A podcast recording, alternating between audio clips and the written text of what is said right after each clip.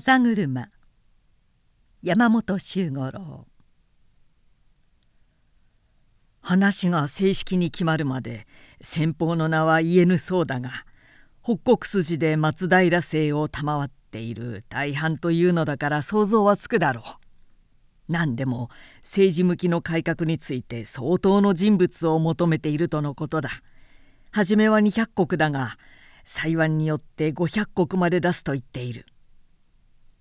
そんなうまい話ならなぜ貴公が申し込まぬのだ。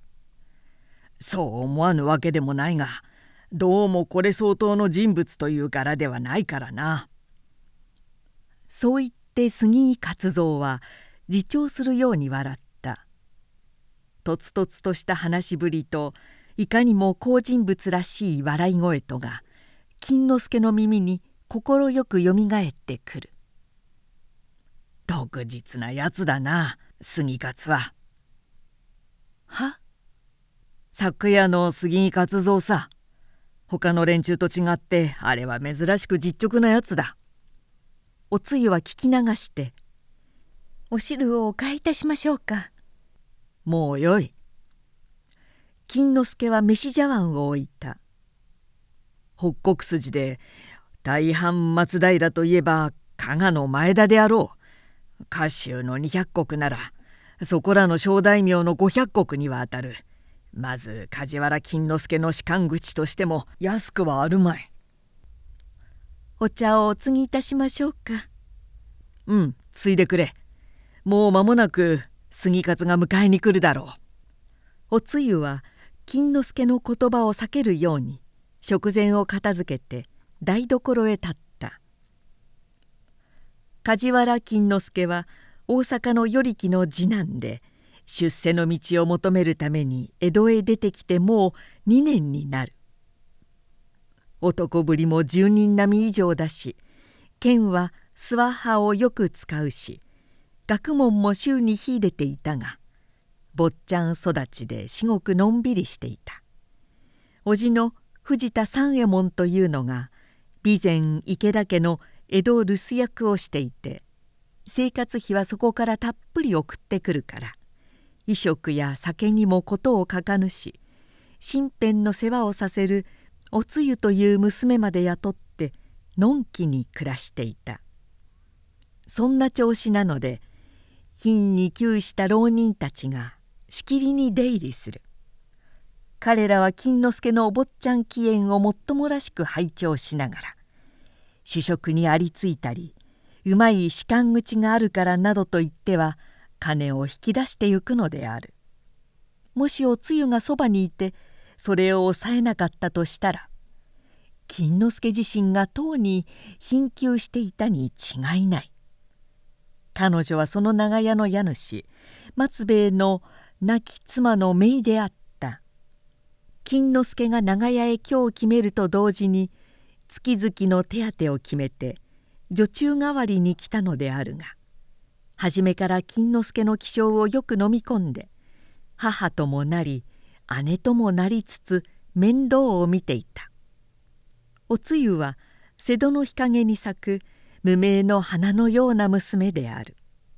よく見ると顔立ちも美しくことにその瞳と口元には類まれな魅力を持っていたがいつも人目をはばかるようにひっそりと片隅へ身を寄せているという風なので誰もその美しさを見つけるものがなかった。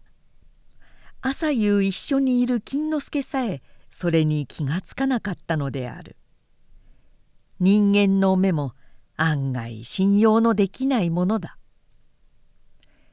茶を飲み終わって金之助が立った時北側の窓の彼方でにわかに若い女たちの笑いさざめく声がきょうきょうと聞こえた「ええうるさい。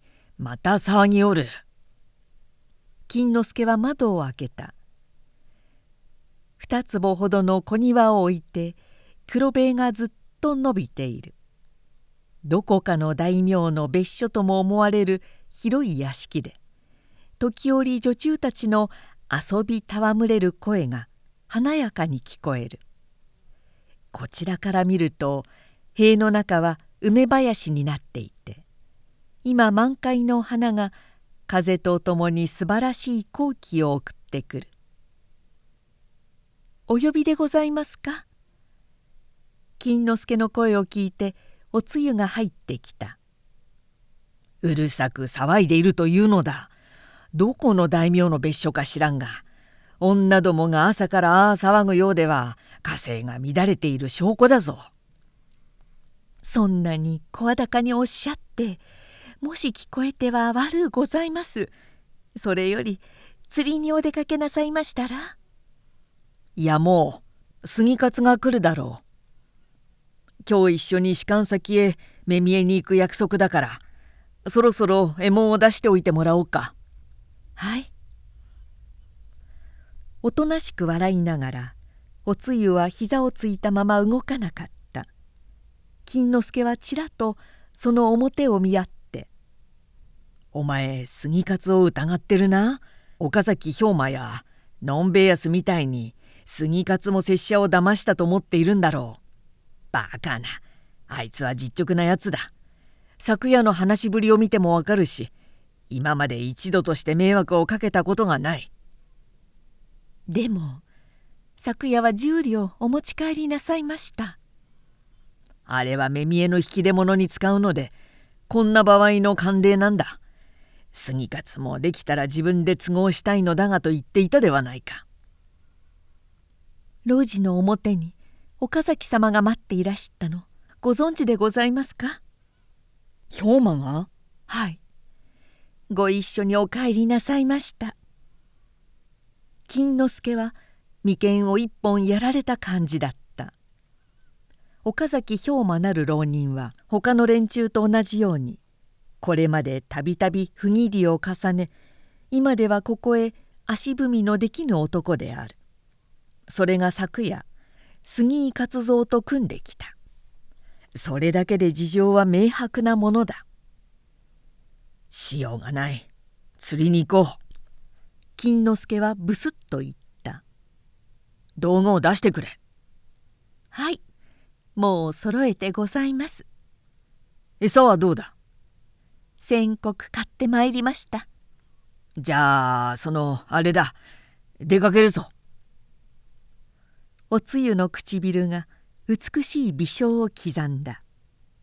とその途端に裏の屋敷の方でわーっと強声が上がり同時に窓からパッと何かが飛び込んできたと思うとガラガラっと茶道具を散乱させ襖に当たって金之助の足元へ転げ落ちた「まあ!」おつゆはびっくりして飛びのいた突然のことで金之助も呆れながら見ると勢いで梅の花びらをちらちらと舞い込んできたのは蹴鞠に使う鞠であった日頃から想像しいと思ってもいたし折やしく杉勝のことでムカムカしているところだったから「不らちな女ども!」と金之助は鞠を拾うや「よし武家の作法を教えてくれよ」まあ梶原様ええ、止めるな窓へ足をかけてさっと庭へ飛び降りる。足を上げて黒塀の一部を蹴り離した。バリバリと言って引き裂ける隙から中へ踏み込んでみると一面の梅林でその向こうに広庭が開け七八人の奥女中たちが呆然と立ちすくんでいる。このマリは貴公たちのものか。金之助は声いっぱいにわめき立てた。貴公たちのマリかそうでないのか。わめきながら23歩踏み出した時女たちの後ろから一人の少女が進み出てきた。髪形と衣装ですぐ後期の乙女だということが分かった。年は17か8であろう。素晴らしく美しい金之助は一目見るなりまるで打たれたように大きく目を見張りながらたじたじと下がった「お許しくださいませ。乙女は意の備わった小姉で「明日たちが戯れの蹴鞠でございます。お住まいをお騒がせいたしましたでしょうか？いいや別にその私から部長法のお詫びを申します。どうぞご勘弁なさいまして。決して決してその義は。金之助はひどく孫ついた。そのご会釈ではかえって痛み入ります。拙者としてはただそのまマリオを返しに参ったばかりなのであしからずどうぞ。塀を蹴破ってマリを返しに来るやつもあるまい。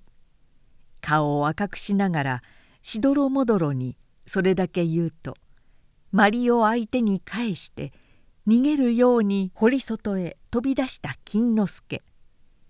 引き裂けた板をそっと押しつけておいて汗を拭きながら家の中へ入った。どうなることかとハラハラしていたおつゆは無事に済んだのでほっとしながら「まあよく穏やかに済ましていらっしゃいましたこと。あまりご様子が激しいのでどんな間違いになるかと。美しい。実に美しい人だ。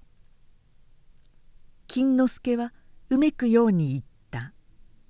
晩子ぐらい出てくるかと思ったらいきなり姫君のお出ましでさすがの拙者も兜を脱いだよあの美しさにはまさに敗北だ。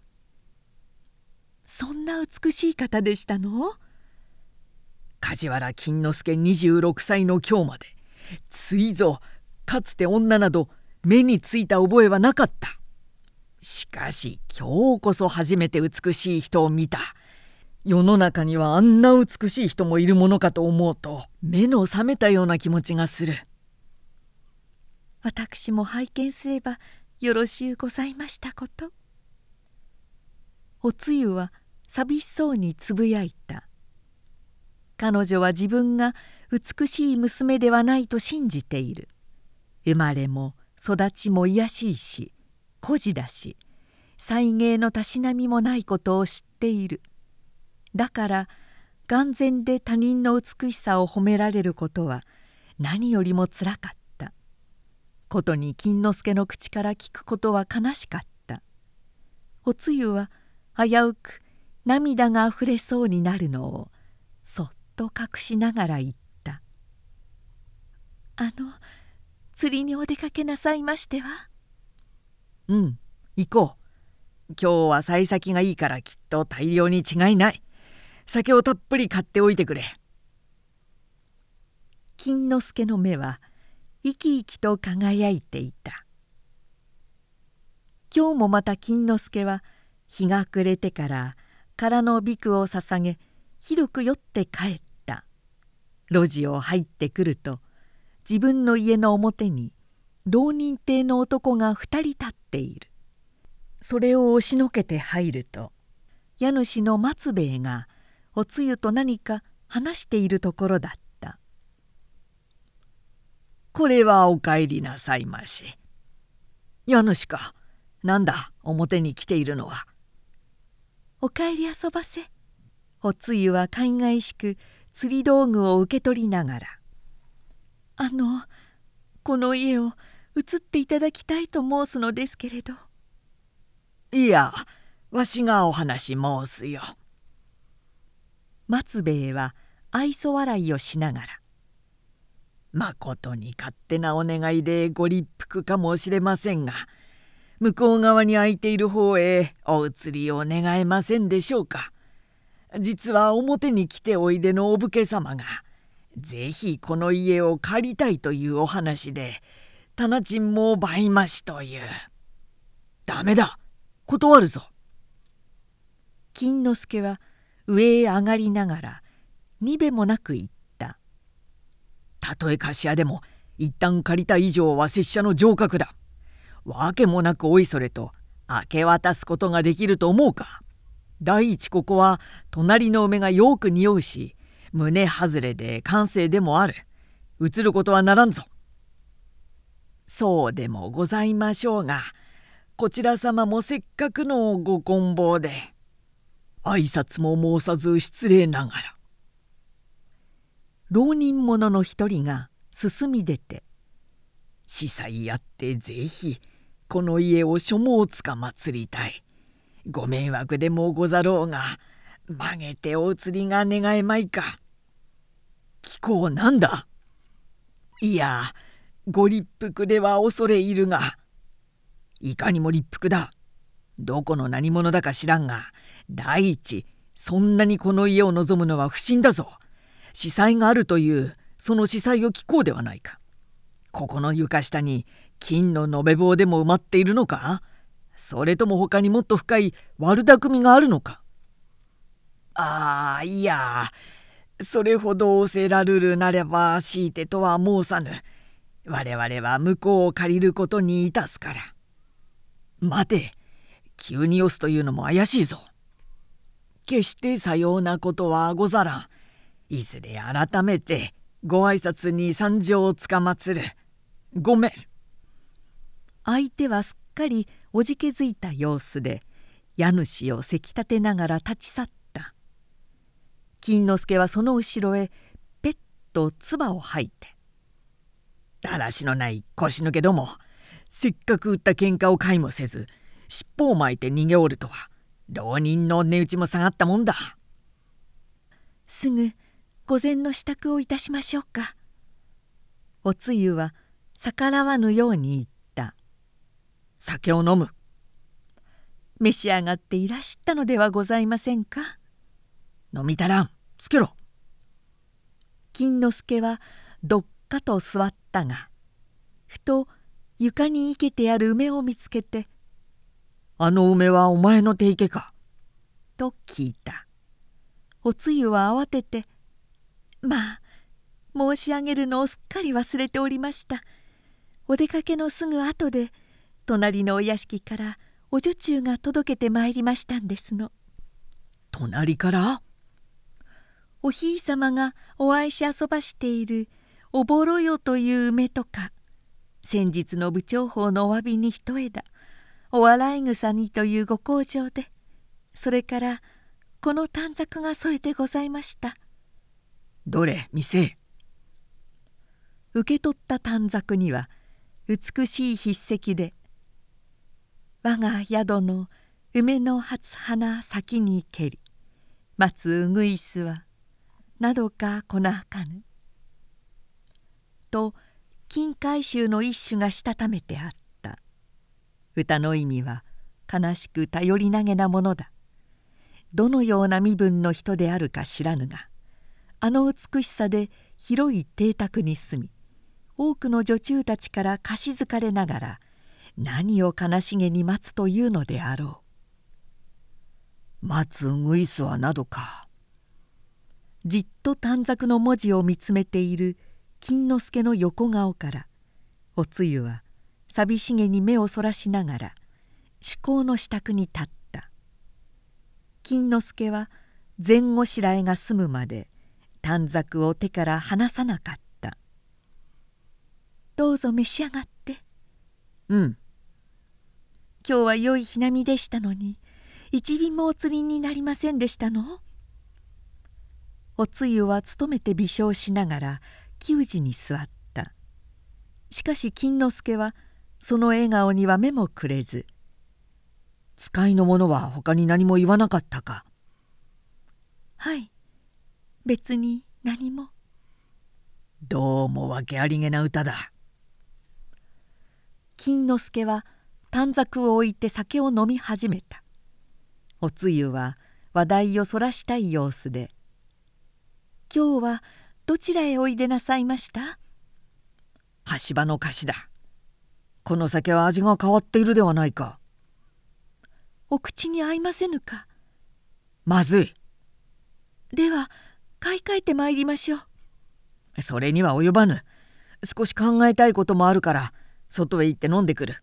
金を出してくれ。金之助はぷいと立った。おつゆは青ざめた顔を伏せたまま動かなかった。金之助は不審げに「どうしたんだ？金を出してくれないのか？お金はございませんの。ないまだ月半ばにもならないのにもうなくなってしまったのか。先日杉井様に差し上げたのがおしまいでございました。そんならおじにそう言って。いいえ。おつゆは静かに表を上げて。おじさまの方は去年の暮れからおつゆがお断り申し上げてございます。ななんだと？それはどういうわけだ？金之助はむずと座った。おつゆの表情はかつて見たことのない強い意志に引き締まっていた。それはおじさまからお仕送りのある限りあなたのお身が決まらぬと存じたからです。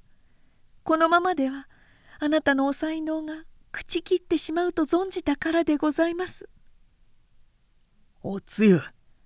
お前金之助になれて差しでがましいことを申すぞ。そのお叱りは後で伺います。おつゆは驚くほど冷静に言った。私はあなた様の召使いでございます。決してそれ以上に慣れた考えはございません。けれどあなた様は誤っていらっしゃいます。士官の口にしましても200石以上でなければならぬといつもおっしゃいますが鹿さえ頼むに足りたなら足軽でも結構ではございませんかしら。拙者に生涯敬拝で終われというのか。ご出世はそれからのこと。あなた様なら決していつまで埋もれていらっしゃるはずはございません。太閤様も草履取りからご立身遊ばしたではございませんかバカを言え。あれは戦国の世のことだ。太平の今日そんな夢が見ていられるか。お言葉ではございますが戦国の世にも草履取りは何千人といたはずです。けれど太閤殿下と言われるまでに出世をなすったのはお一人でございます。太平の世だから足軽は生涯足軽だというお考えは万人が万人考えることではございませぬか。おつゆはあなた様をそんな人たちと同じお方とは思いませぬ。あなた様もそうお考えになりませんでしょう。おじさまのお仕送りをお断り申したのは差し出た仕方でございました。また愚かな身でご意見がましいことを申し上げてさぞご不快でございましたでしょう。どうぞお許しくださいませ。もうよい。黙れ。はい。床を取ってくれ。寝る。金之助は背いたまま立ち上がった。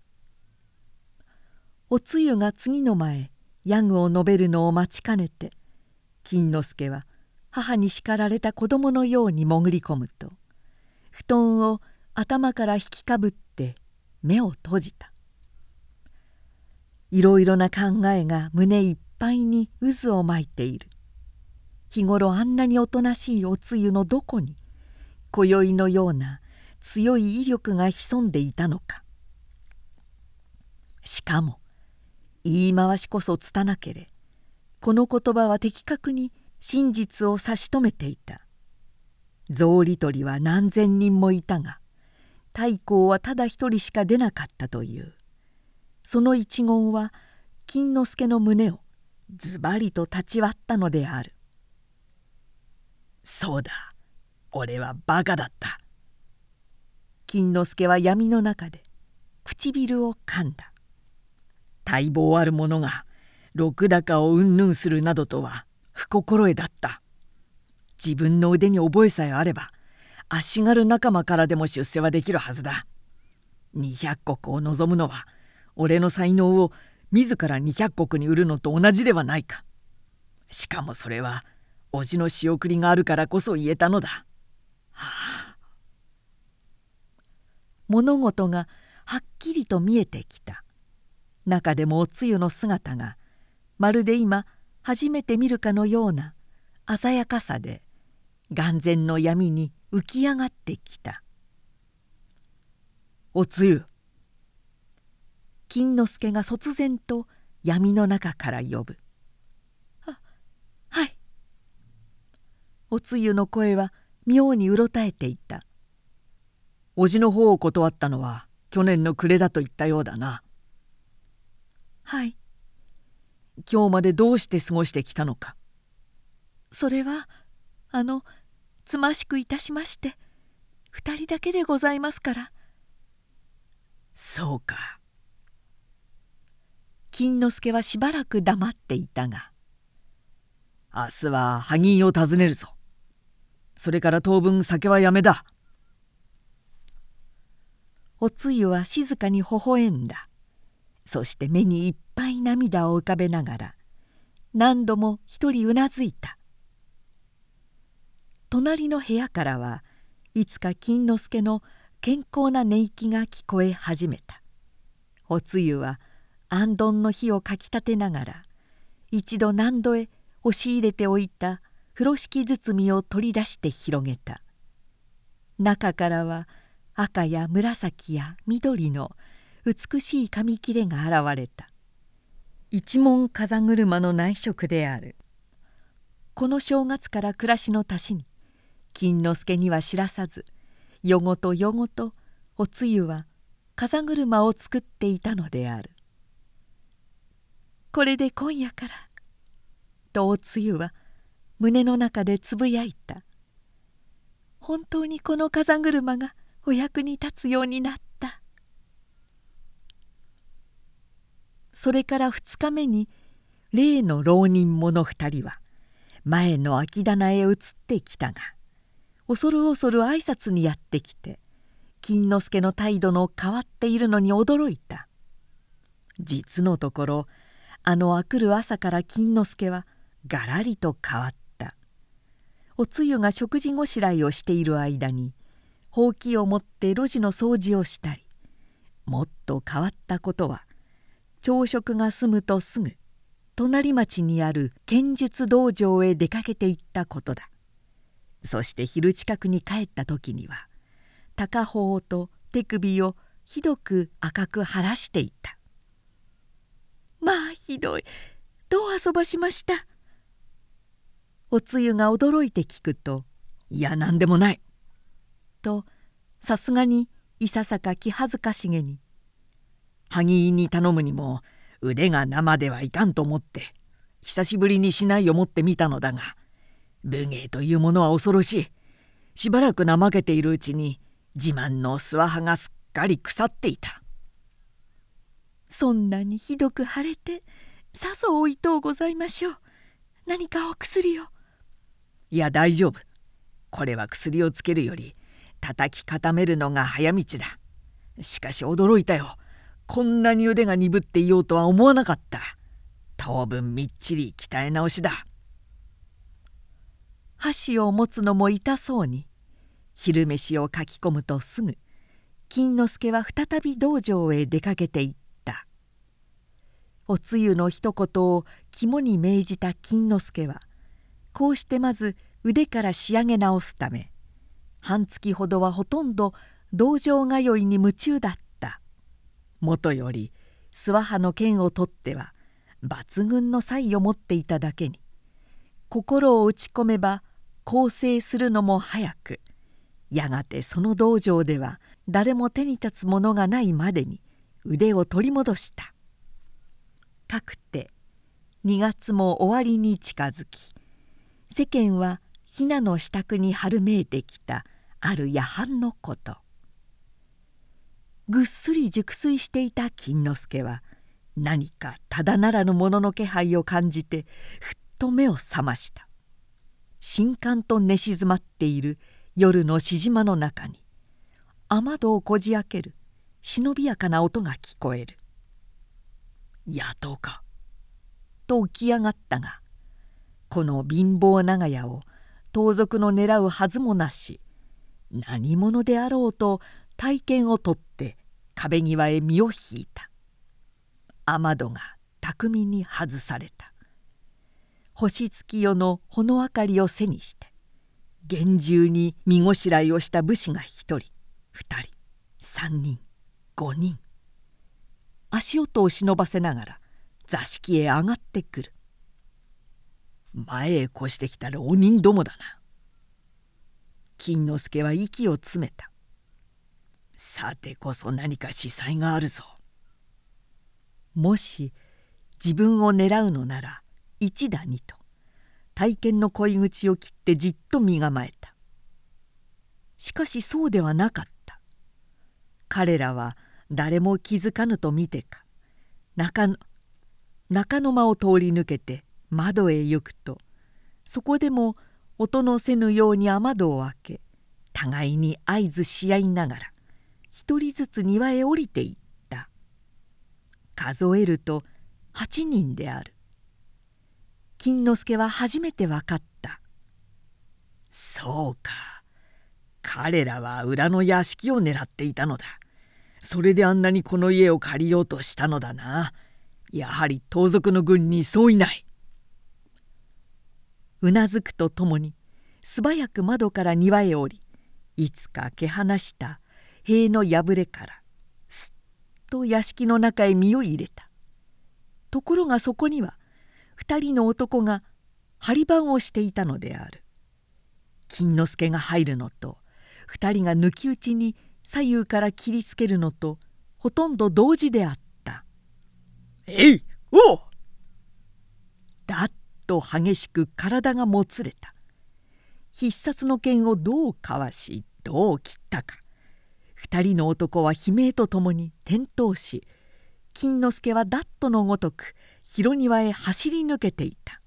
屋敷の胸をめがけて地層30歩。広縁の雨戸が外れていて屋内にけたたましい教官と床を踏み鳴らす音が聞こえる。金之助は跳躍して広縁から座敷へ踏み込んだ。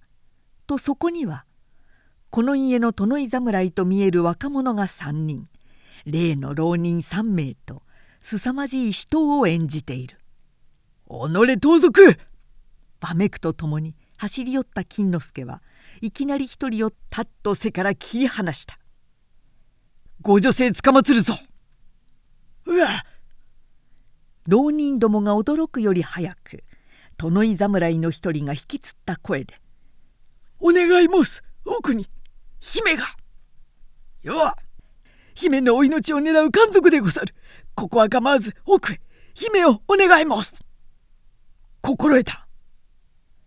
金之助は叫ぶなり襖を蹴放して奥へとはせ入った。坪根口を入ってほの暗く火の灯った神殿にかかる途端に四五名の腰元たちに囲まれて姫が転げるように走ってくるのとばったりあった「姫ご安で遊ばせ!」金之助は叫びながら一歩出た梶原金之助ご守護をつかまつります。おそなたは？早く腰元衆姫をあちらへ。押し合っておいて殺到してくる教官3名の前へ金之助は完全と立ちふさがった「おつゆ起きるんだ起きるんだ!」恐ろしく元気な声で呼び起こされたおつゆは寝過ごしたのかと驚いて起き上がり中の間を覗いてみると窓はまだ白みがかったばかりというのにあんどんの光の下で金之助がせっせと荷ごしらえをしている。まあどう遊ばしますの？まあ早く起きてこい。いよいよ金之助も世間へ出る時が来たぞ。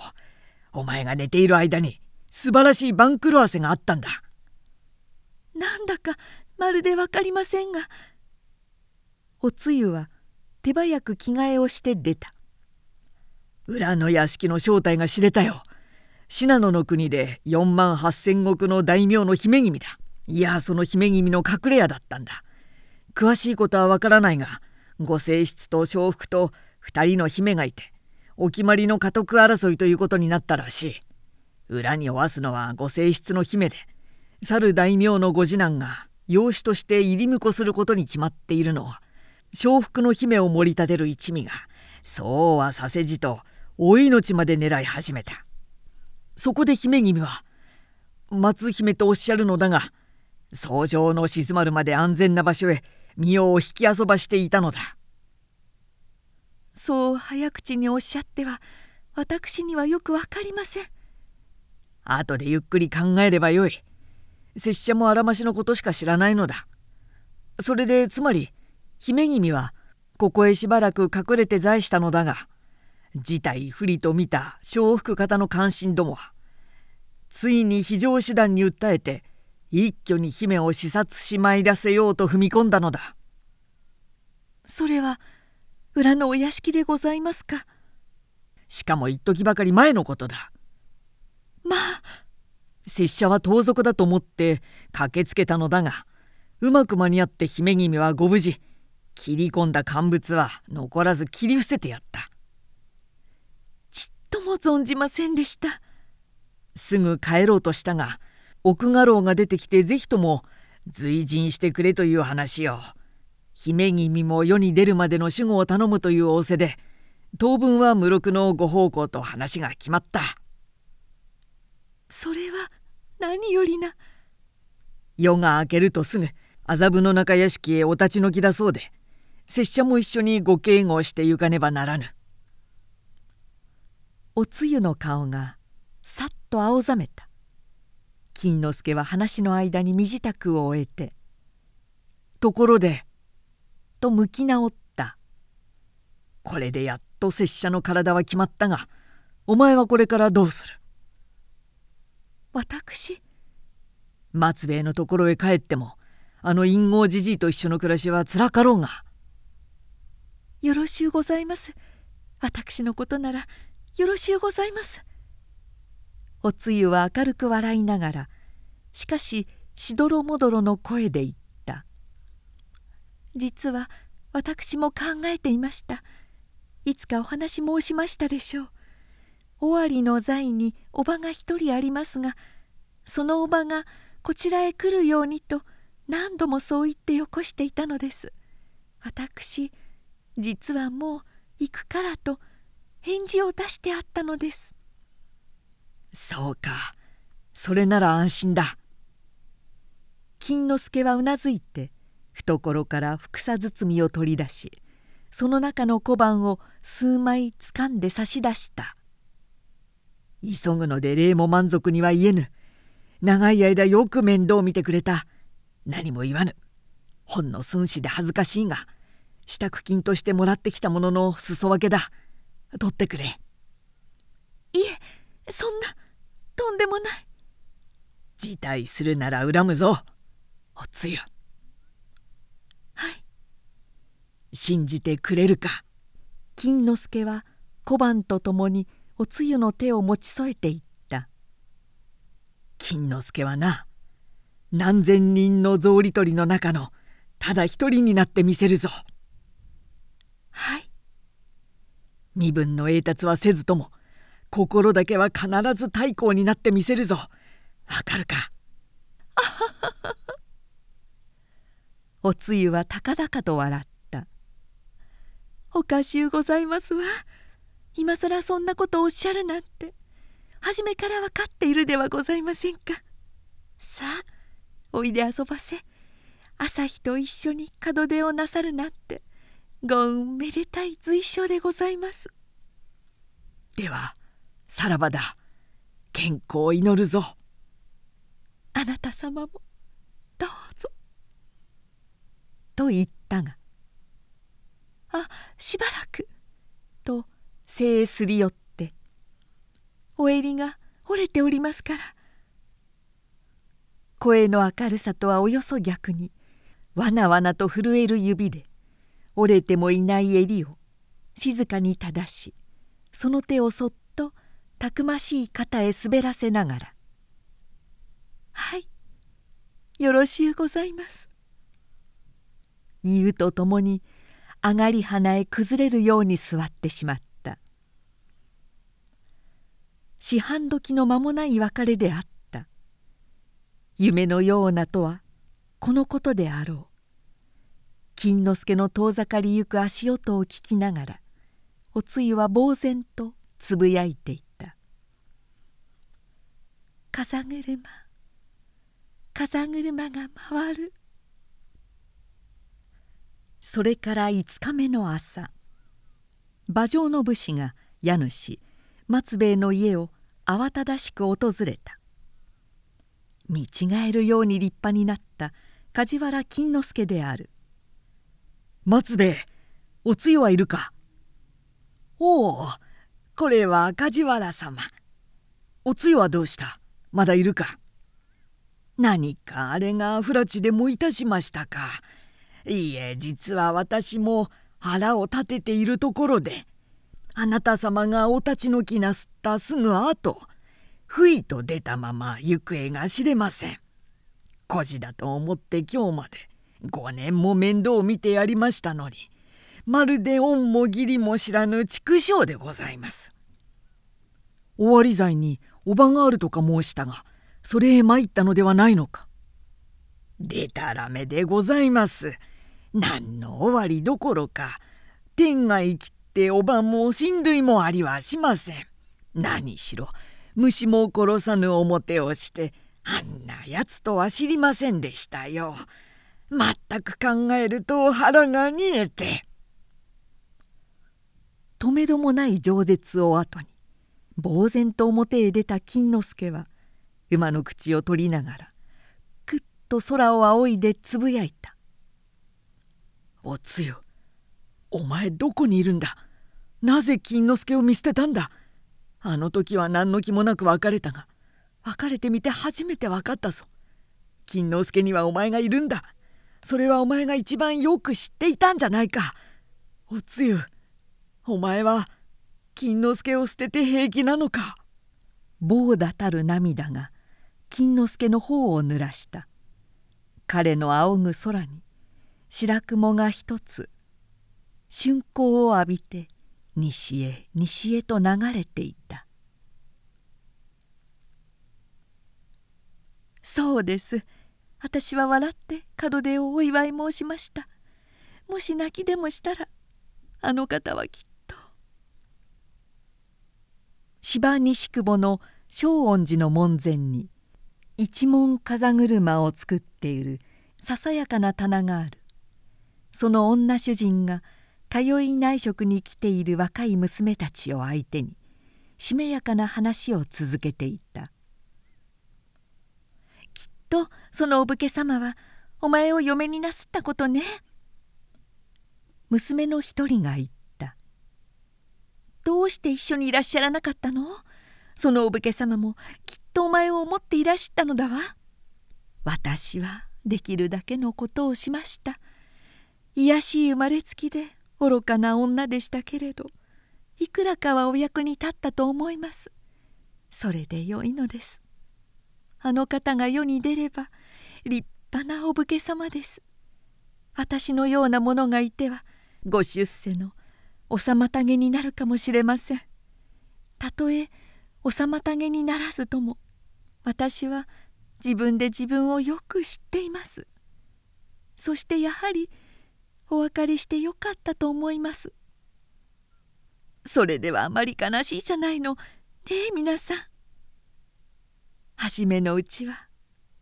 と女主人は目を閉じていった。私も泣いて泣いて泣き暮らしました。でも今ではその涙が私をこうして落ち着かせてくれています。お前方は気づいてはいないかしら。何でしょう？何がありますの？毎月17日にはこの棚を閉めて休むでしょう。それはね笑わずに聞くんですよ。女主人は微笑しながらあの方がご主人のご名代でこの正恩寺へご参詣においで遊ばすんです。まあ娘たちは狂然と目を見交わして叫んだ「知らなかったわひどいおかみさん。どんな方ですの？教えて。お馬に召して」女主人は歌うように言った「お槍を立ててあの頃より少しお太り遊ばして。でも目は同じようにまるで子供で。立派な立派なお姿なんです。私は窓の中からそっと見ている。そっと。もう悲しくはない。